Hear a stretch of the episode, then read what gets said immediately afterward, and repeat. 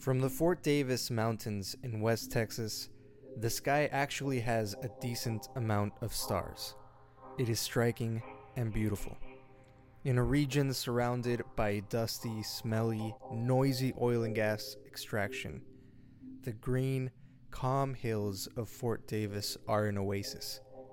It's home to the world famous McDonald Observatory, an astronomy research center with mega telescopes that have made important scientific discoveries. Once home to the second largest telescope in the world in the 1930s, the location was chosen because of its dark, star soaked skies. But much has changed since 1939, the heyday of this observatory. Notably, light pollution from oil and gas. But see how bright the horizon is right there? Yeah. And Right. that is light pollution. And that's the way it started at our place. Sharon Wilson tells us about stargazing with her son Adam in her ranch in Wise County, Texas during the mid 2000s. You know, we were really poor as far as money, but we had this beautiful land and all these incredible animals. And we would, at night, on a night like this, we would drive the pickup truck out into the pasture and I would let Adam have a Coke, which I didn't let him have very often. and we'd cook popcorn. And I had chocolate, hot chocolate with Rumple Minze. Rumpelmans? Yeah, extra hot chocolate. And uh, th- all the horses would come and they would stick their heads over the bed. You know, they just wanted to be with us. And the dogs would be there and the cats would come and the goats would come. And we would just look at the stars and talk about the constellations and the mythology. And the coyotes would be yipping. But you know, when when he was growing up and we didn't have a lot of money to go spend on doing things, we had books. And I mm. would take a piece of construction paper and trace the constellations and use a pin, a, a safety pin, and poke holes in it and put it up in the window so that we could familiarize ourselves with the constellation and then we would go out at night and find that constellation. Sharon didn't know it at the time, but Wise County would become the birthplace of a global fracking boom. This is where George Mitchell, dubbed the father of fracking, experimented with hydraulic fracturing as a method of extracting oil and gas through horizontal drilling. They drilled on Sharon's property, ultimately ushering in a nightmare of impacts. Her air turned black, her water turned brown. However, the first sign of the pain that would follow was some light in the distant horizon. But then this encroachment of light pollution, it just it just got bigger and bigger and bigger until all the stars were so faint. And that's when Adam wrote this essay and said they murdered the stars. Let me be clear. The radical left. Have you ever heard of the radical left, Brian? You don't want to hear about And it. I know this always comes up. So let me ask you, Mr. Governor, how do you think that works in Texas? No fracking, no drilling, no oil. Is that okay? We're not going to ban fracking. And, and what about fracking? All right, Now- let me let me have to have let me allow fracking. Vice President I Biden to respond. never said I oppose fracking. You- You said it on tape. I did show the tape. Put it on your website. I'll put it on. Put it on the website. The fact of the matter is, he's flat lying. Would you But- rule out banning fracking? I do rule out banning fracking. Look, let me be clear also. I'm not banning fracking in Pennsylvania or anywhere else. Murdering stars is a good way to capture the geological, astronomical, existential climate crisis that is the Permian Basin. Simply put, West Texas will determine the fate of the world. What happens here in the next decade will reverberate throughout history. This is because the region is blessed and cursed with the Permian Basin shale named after the rock and fossil deposits dating back millions of years during the Permian geological period. The Permian Basin is a 6,000 square foot area, roughly the size of Britain, that sprawls through West Texas and southeast New Mexico. It is one of the largest producing oil and gas regions in the world, accounting for nearly 30% of all U.S. oil production. This is the fracking epicenter of America. It is where Donald Trump rolls up to during a 2020 election to scoop up 7 million campaign dollars from the oil and gas industry.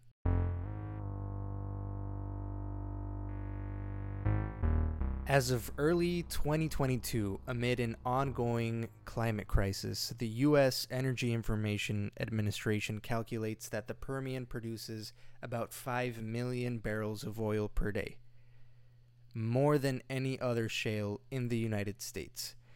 It also calculates that the region extracts about 18 billion cubic feet of natural gas per day. Again, emphasis on the per day part of those statistics. Okay, but let's put these numbers into perspective. Imagine enough oil to fill up a common Coke can. If you stack these cans end to end with 5 million barrels worth of oil, your cans would extend to 206,342 miles, roughly enough to circle the Earth eight times. So the Permian produces enough oil to circle the Earth eight times every day. Unfortunately, production levels at the Permian are only projected to grow. Companies are continuing to drill, frack, and produce. According to the website and report PermianClimateBomb.org, oil production is projected to grow 50% from 2021 to 2030. Natural gas liquids, or NGL production levels, are also horrifying.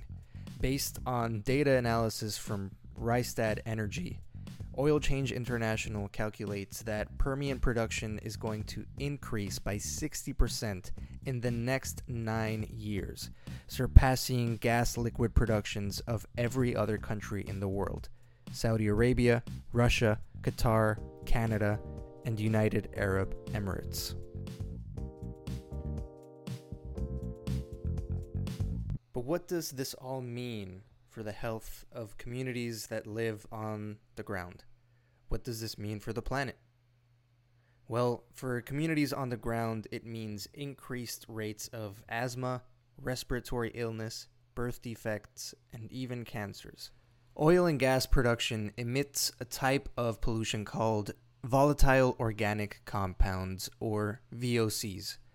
These include benzene, toluene, formaldehyde, and other ozone precursors, which have serious health impacts for those on the ground. Let's look at emission levels of some towns at the heart of the Permian Basin Midland and Odessa, Texas. According to the Texas government's own measurements, the Midland Odessa area is responsible for more VOC emissions than Dallas, Fort Worth, and Houston combined. Now, anyone from Texas can immediately understand how outrageous this sounds. But for context, Midland Odessa's population is about 348,000. The population of DFW and Houston are collectively about 10 million people. And Houston has its own share of extreme VOC emissions, being home to some of the worst refineries in the US. But communities in the Permian are not the polluters. We are being polluted by a Wall Street funded fossil fuel machine. Every barrel of oil produced, every cubic foot of gas fracked means pollution for those of us in the region. But how do Permian oil and gas production levels affect the climate? The world? In a single word, methane. Methane. Methane. Methane. Methane Methane is a greenhouse gas about 86 times more powerful at warming the climate than carbon dioxide. It is a byproduct of oil and gas production. In the Permian, studies estimate that as much as 3.7% of gas production is being vented, released into the atmosphere. This amount of methane is the equivalent of filling up the Atlantic Ocean every 55 days. It is no surprise that scientists using satellites from space can spot gargantuan clouds of greenhouse gases hovering over the Permian, the equivalent of 1.7 million metric tons.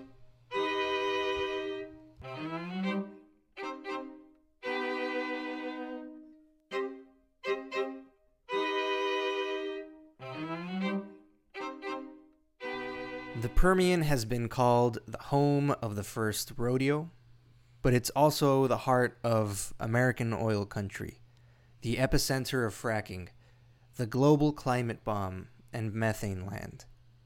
Yes, it is a network of small towns, but it is also a powerhouse holding up the fossil fuel industry on its shoulders. So, what can be done about this giant? How can we dismantle this climate catastrophe and protect the boom and bust towns caught in the crosshairs? Well, there's no silver bullet. Victory will require a mass movement and a variety of tactics.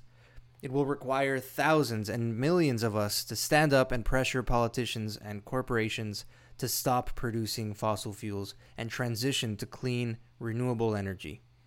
It will require exposing oil and gas industry for their climate destroying processes of extracting oil and gas from the ground. And exposing the oil and gas industry, specifically the Texas Permian Shale, will be the focus of this show. Our podcast series will walk you through the mission of a group of activists with the environmental organization Earthworks. So I present to you my colleagues at the Texas team. I'm Sharon Wilson, and I'm senior field advocate for Earthworks. Sharon Wilson is a seasoned fossil fuel hellraiser, a frontline fighter, and a certified optical gas imaging thermographer who has been sued twice unsuccessfully by the oil and gas industry and who has been personally blocked by Exxon on Twitter.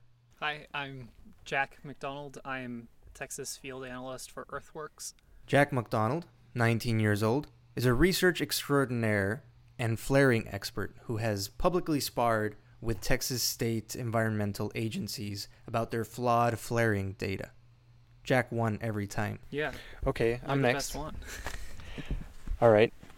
Uh, my name is Miguel Escoto. I am West Texas Field Associate with Earthworks. We arrived to Methane Land on March of 2021.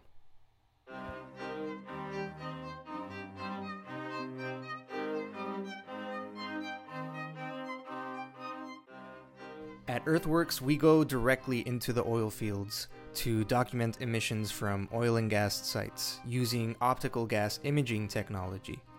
This is a camera which allows you to see greenhouse gases and VOC pollution which would otherwise be invisible.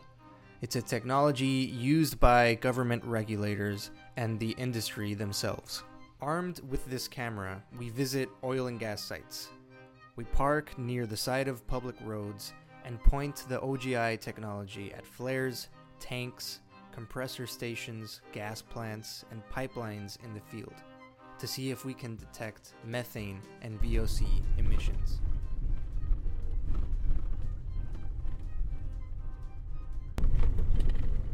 You can see the little thief hatch right there. Is it, is it this one? I don't know. I can't tell. Oh, but it is a It's a second one, two, yeah, right here. yeah, Okay. yeah. Yeah, that's it. The tank's at the back, Mm-hmm. so you kind of have to look down low and then look past the flare. High sensitivity mode. I've got it in high sensitivity. You can put it in whatever you want. I mean, I'd say do it both. You can change the color palettes or whatever you want. That's crazy. Just need to take a picture of the sign. And uh, yeah, and the the whole site from here. Because I Yeah. didn't get it. Did you get one I from took here? many from here. Thank you. So can you tell us really briefly what we're seeing here at this Primexx site? It's a really dirty flare. It's putting out a lot of pollution. It's not combusting the uh, emissions like it should be. Is there a car coming up the road right now? Looks like it. I think in at uh, behind you all, yeah. That was the same guy, huh? We're currently pulled off to the shoulder of the road of this public road next to the Primexx site. There is the same red truck that was harassing us. This red truck is now pulling up to where Sharon is and is taking video of what we're doing. What we're doing is totally legal. Yeah, so we were out here on this. This is a, like a fully paved, painted county road, and um, a Primexx employee came out, followed us in his pickup truck, pulled off the road, and came over to us and told us we needed to leave. And I was going back and forth with him, saying like, "This is a pri- this is like a public road, like." Your site is visible from a public road, so there's no presumption of privacy. And he started talking and just like I, I, will try to relay what he said, but it's actually like hard to explain because I didn't fully understand what his point was. He started talking about earthworks and the economy and OGI being nonsense and all this stuff. And eventually I was just like, it's a public road. He said, yeah, but and his ultimate like legal argument for why we needed to leave was you cannot take photos from a public road unless you were hired to do so. And because Earthworks is a nonprofit, somehow in his mind that meant we couldn't be taking video. We're basically like, sure, drove down the road, took photos at another site. He followed us, continued harassing us, um, until ultimately he just pulled off when Sharon showed that she was recording him. Sharon, I you you intimidated him quite a bit because he seemed flustered after after he spoke with you and and the reporter from Scientific American. So, what what did you what did you do? How did you get him to stop harassing us? I think he didn't want me to take a video of him. Right. And acting like a fool. and trying to threaten us and to get us to leave. So uh, basically, that's it. You know, he put his hand in front of my camera and actually touched my lens, which um, wasn't at all cool. And Right. He was very agitated. the irony of the whole thing is when sh when he confronted Sharon, we weren't even at a Primexx site. he was a Primexx employee trying to protect another operator's site. Polluter solidarity. yep. Apparently.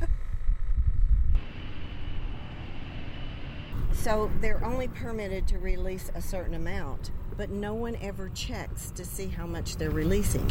When I first stopped, it was a lot. Now it's just, if you move this, okay, if you move this a little bit, and you can see better how much it is, but the wind has changed and Three can't seem to keep their flares lit.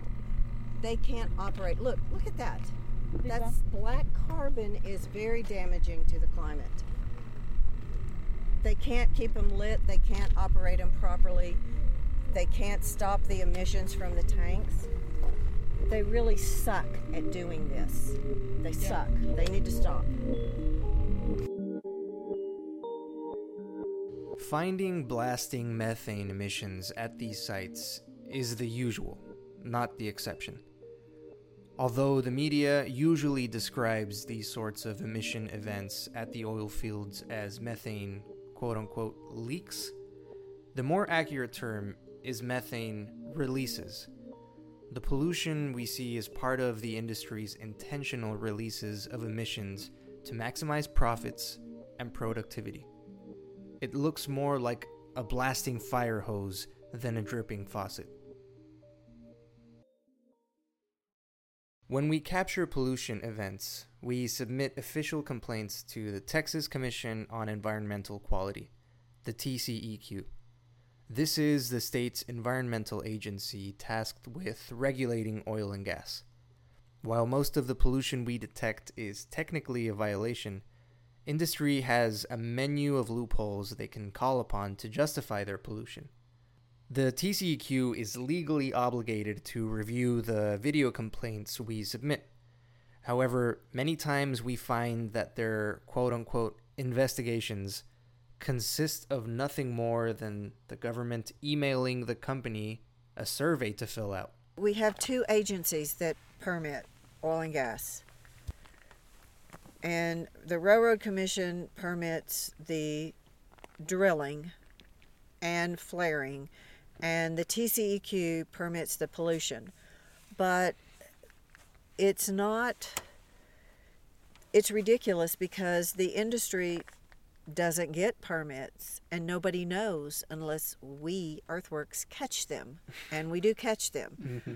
But to get a permit, if you want to get the lowest level of permit, which is a permit by rule, you have to you have to list the equipment you're going to have on the site. Well, the equipment is the manufacturer wants to to market their equipment as a low emissions equipment. So they calculate what their piece of equipment is going to emit. No one measures that to see that it's that it's really accurate. Then the industry hires a petroleum engineer and says, "I want to have this site and I want this equipment on it." And the petroleum engineer makes that the calculations fit within the permit levels.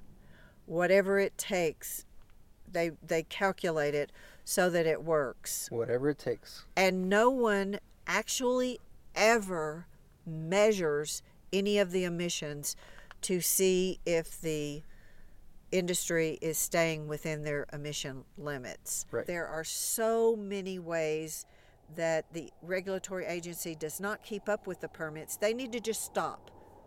They need to stop permitting. Period. So I've been spending a lot of time digging into what's referred to as an H9. It's governed by Rule 36 of the Railroad Commission, which I know just sounds like number salad. Uh, Rule 36 is basically the guideline by the Railroad Commission that governs sour gas, which that's any gas that contains above, I believe it's 100 parts per million hydrogen sulfide. And hydrogen sulfide is a really nasty, nasty poisonous gas. It can kill people, it can cause all kinds of problems. Uh, like short-term exposure and high concentrations can cause nerve damage. And basically what's supposed to happen is not every well actually produces sour gas. Some produce what's called sweet gas there's no hydrogen sulfide. But all of the wells that produce sour gas are supposed to test their wells to see how much sour gas they're producing for instance some wells it might be 100 200 300 wherever it lands based on that testing they then get put into different regulatory categories like you may need to have an extra compliance plan or an emergency alarm system based on how high your hydrogen sulfide concentration is coming out of your well. And what I found going through a series of different operators and looking at the H9, which is the actual form via which that test is submitted, um, is that massive chunks of operators just fail to submit those H9s like operators sometimes 40% or more of their wells just do not have an h9 at all and that's really concerning to see Right. such a dangerous gas being totally disregarded And so, thinking about that, it is a voluntary, voluntarily submitted information. The regulatory agency does not go out and check these wells to see if they need a special permit to pr- to produce this deadly gas. They leave it up to the operator to admit whether or not they produce this gas. The operator knows that if they admit it, they're going to have to have more equipment and stricter regulations. So, I don't know. Do you admit when you've had one too many beers and you drive home? No one would. i feel like a big part of that is it goes back to this thing of just like profound arrogance on the part of operators that like the permits that do exist are pretty lackluster like i, I have thoughts about the the regulatory categories that h9s put you into i don't think they're sufficient but these operators are so profoundly arrogant that they don't even bother to follow the like lackluster regulations. Like going back to what Sharon was talking about, how like there's so many loopholes in these permits, and then seeing the number of operators who don't even bother to get a permit when they have access to all those loopholes is just crazy. It is exceedingly rare for the TCEQ to issue a notice of violation to oil and gas companies because of the extensive range of loopholes that industry benefits from. According to a study by Environment Texas, less than 3% of emissions violations drew any penalties from TCEQ or the state of Texas. A slap on the wrist considering the millions in profits of these companies. Episode 2 and 3 of this podcast will dive deeply into the permitting loophole extravaganza that is environmental policy in Texas, and the pitiful, virtually non existent levels of environmental regulation enforcement at these oil fields. While we don't trust the TCEQ to do its job, documenting oil field pollution and submitting these complaints is nonetheless important. We're able to file public information requests from the TCEQ to learn about the extensive inadequacies of Texas state regulators. We're able to witness exactly how captured the state government is by these oil and gas industries. Plus, visualizing oil field pollution with your own eyes is powerful. We use these images of methane blasting into the atmosphere to warn the public about fracking, to mobilize advocates, and to support fence line communities dealing with this pollution. One example of fence line communities impacted by oil and gas expansion is Jim and Sue Franklin. Where we're standing on right now, why is that so important? This is where Sue and Jim Franklin used to live. So, Jim and Sue Franklin were about how many feet away from this Primexx site that we see here? They didn't drill that one until they bought uh, Jim and Sue out, but they drilled this one, and I would say it's not even. Maybe is it a little more than a football field? I don't know. Maybe at the most 200 yards, at the most, from Did the- their from their house. Did the Franklins feel any health impacts, any Oh yeah, they were they got very sick. They felt health impacts with that first well down there, and then from the one on the the ones on the other side, and then they put this one right across the street. So they had a lot of health impacts, and Sue was very sick. Had to actually move to town and live to town, in town, and Jim stayed out here. On our trip, we visit Sue Franklin at the Davis Mountain Rock Shop in Fort Davis, Texas. Sue knows everything about rocks. This is citrine, and it is just a sort of a quartz crystal, and it gets a, a yellowish color in it instead of the purple. This here is also a citrine. I haven't seen anything of what the one on my property is emitting now, but it's uh, because I haven't been with her. I mean, it's been a long time since we've seen each other. I started getting really ill, um, having problems breathing. Yeah. And uh, I kept going to the doctor, and he kind of told me because I told him I was living in there that um, I, I was having a problem, a little problem, feeling like I couldn't quite breathe right. And he told me it, it, it just take an allergy pill. No. And then I went back and I told him, you know, I don't know what asthma feels like, but sometimes I just feel I can't get a breath in. And he told me, he's, at that point, he put me on a, it's called Montelukast. And mm-hmm. it's, I don't know exactly what it does, but it helps clear your lungs so you can breathe. Oh, I had nothing before that. I had nothing before that. I always was fine as far as breathing. Uh, wow. No allergies, no. And the other thing is the headaches. Oh. That caused severe headaches for both me and my husband. It just, in the morning, we would wake up and we just couldn't function. We'd want to just crawl back in bed and just lay in it. Oh my God. But we would usually get ourselves up and out as quick as we could and leave. Yeah. And then half the time you're laying there and you smell it in your house, but when you open the door and it hits you in the face, it was like, Yeah. run.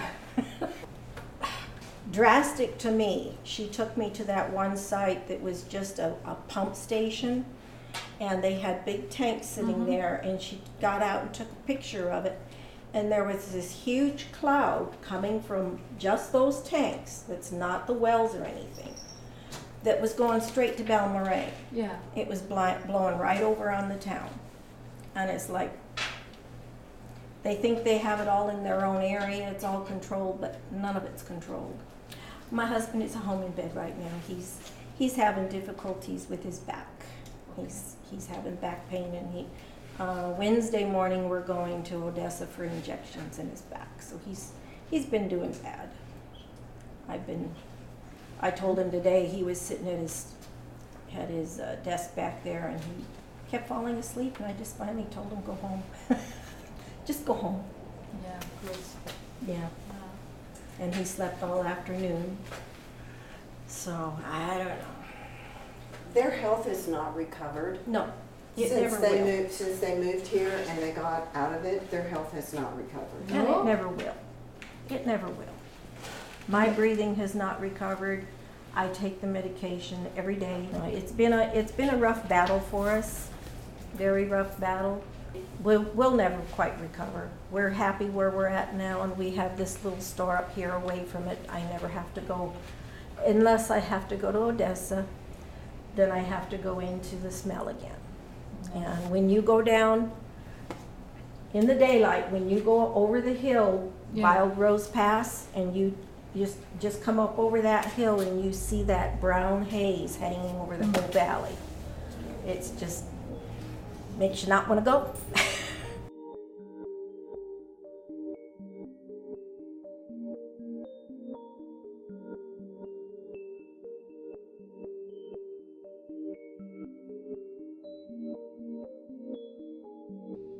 So, after about a week of field work, I sat down with Sharon and Jack to debrief on what we witnessed.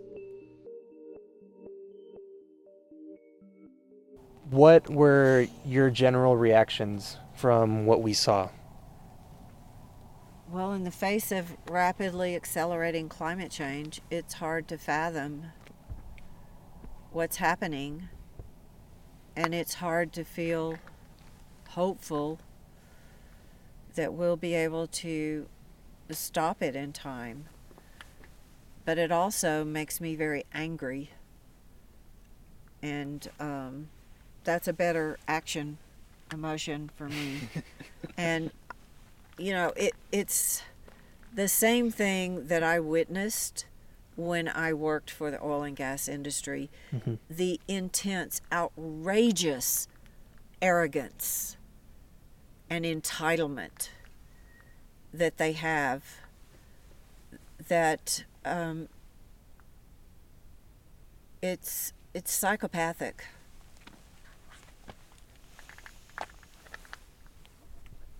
Jack?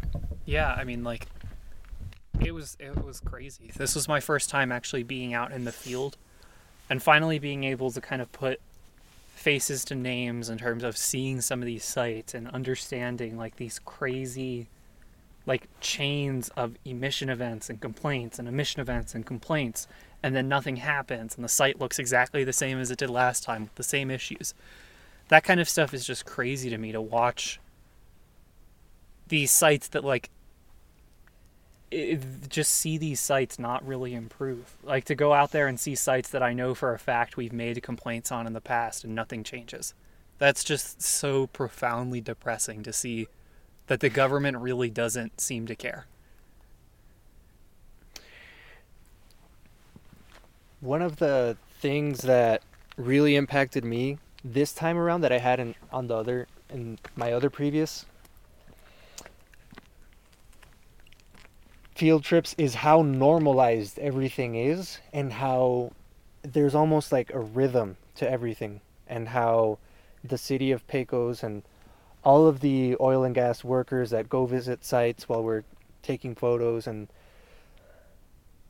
it can get it, if you look at it from a certain angle it's even boring what we're seeing right? These ugly pieces of machinery that are miles and miles apart across a flat barren desert it kind of looks boring. But if if you add that context of what those emissions mean to the world, it, it isn't boring. It's actually extremely infuriating. So yeah, that was that was one of my reactions. Just like how it can, how business as usual everything was. Even when, I mean, we have a new president, right? Yeah. There's a new government. Trump is no longer there. But there was virtually no change. And the way I saw it, what what do you think? No Sharon? change. No change. You were here. And- You've you've known this better. There, there's no change, and um, it's worse. They're wrapping up, ramping up again, and the thing that's so discouraging is we can't even physically document and make complaints on everything we see. We have to do triage and decide what is the worst, and and just ignore the rest because there's we just physically cannot cover it all. I also asked them what this ground we stood on means to the world. What is the importance of the Permian? Well, I guess the, the importance of the Permian Basin depends on who you are.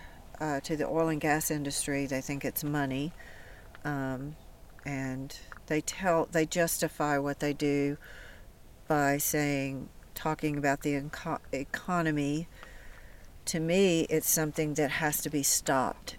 It has to be stopped immediately because there will not be a livable planet for the future if the Permian Basin continues at the rate that they have planned. There won't be a livable future. Yeah, I mean, I feel like it's almost it's almost a pretty objective question in terms of what does it mean to like the oil and gas economy? Like it's such a big part of that industry. And like Sharon said, like if you're the oil and gas industry, you view it as a big cash cow. If you're someone concerned about the climate, then it's a massive concern and it needs to be stopped. Next, we discuss what we think about Texas's policy on methane in the oil fields. More accurately, we react to the fact that Texas refuses to even count methane. Texas does not regulate methane. They don't care about methane. They have vowed to never rec- regulate methane.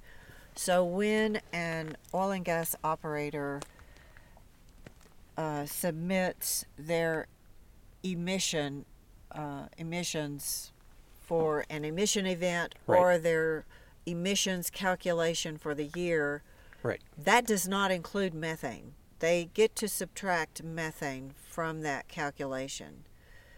That's that is actually that is criminal at this point where we are in climate change. It is so ignorant and backward and it's just criminal and the reason that it happens is because the oil and gas in- industry showers our government with money and their ears are so stuffed with oil and gas money that they can't listen to logic, region, re- reason, or science. I agree. I agree 100% with that, Sharon. And I think it demonstrates how radically unjust TCEQ is. And it's the perfect example of how of the overhauling transformational shift that needs to happen in the state government. Like we don't have to point to anything else, but we will, and we do. I think one of the other interesting angles in this is like if you take na- like the natural gas oil industry at their word that natural gas is this like amazing bridge fuel it's going to be the thing that solves everything it's the Right. perfect energy source then even then it becomes hard to justify the fact that methane isn't regulated because we're basically dumping a at least ostensibly valuable natural resource straight into the atmosphere. Like I think we should not be like extracting and using oil and gas, but if we're going to extract it, we may as well actually use it. Like EDF has data that says that Texas actually flares off more natural gas than the entire state consumes in a year. Right. And th- that kind of data is just insane to me that this ostensibly valuable resource is just jettisoned into the air for virtually no reason, and the government doesn't do anything to stop it.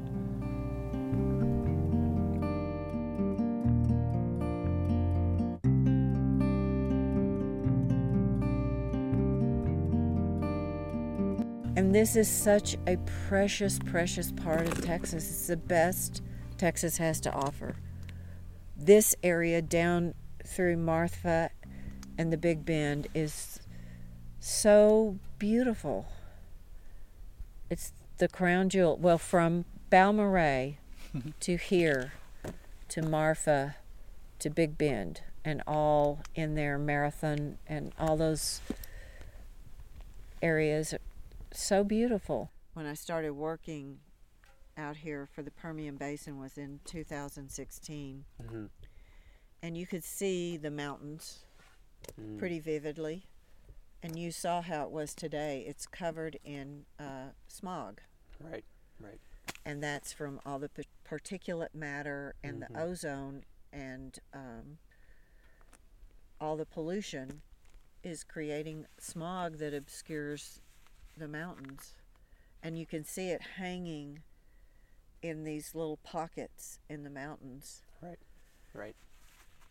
That was one of the things that I noticed being down in Pecos. The like, it doesn't feel like the air quality there is bad. Like, you know it is intellectually, but it doesn't feel like it until you start looking at something like the mountains, where you can just see this just like haze of smog over everything. Or until you walk out of your hotel and you smell the Yeah. hydrocarbons. When the wind changes, yeah, and then you just like it hits you like a brick.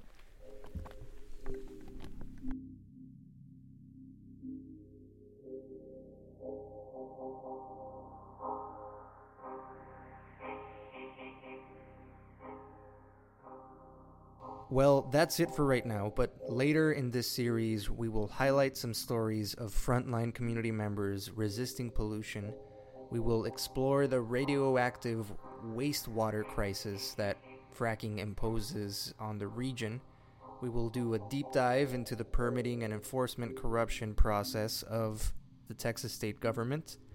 And we'll sit down with experts to discuss how a transition to clean renewable energy can be a job creator for the region and how it can actually benefit workers currently stuck in the oil and gas sector. Until next time, stay outraged.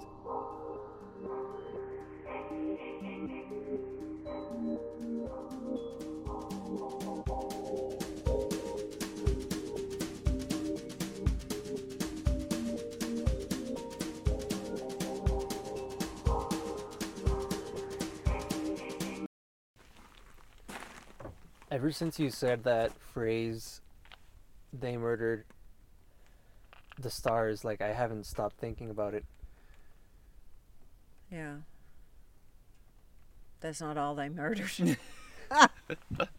oh, Lord, they murdered my water too.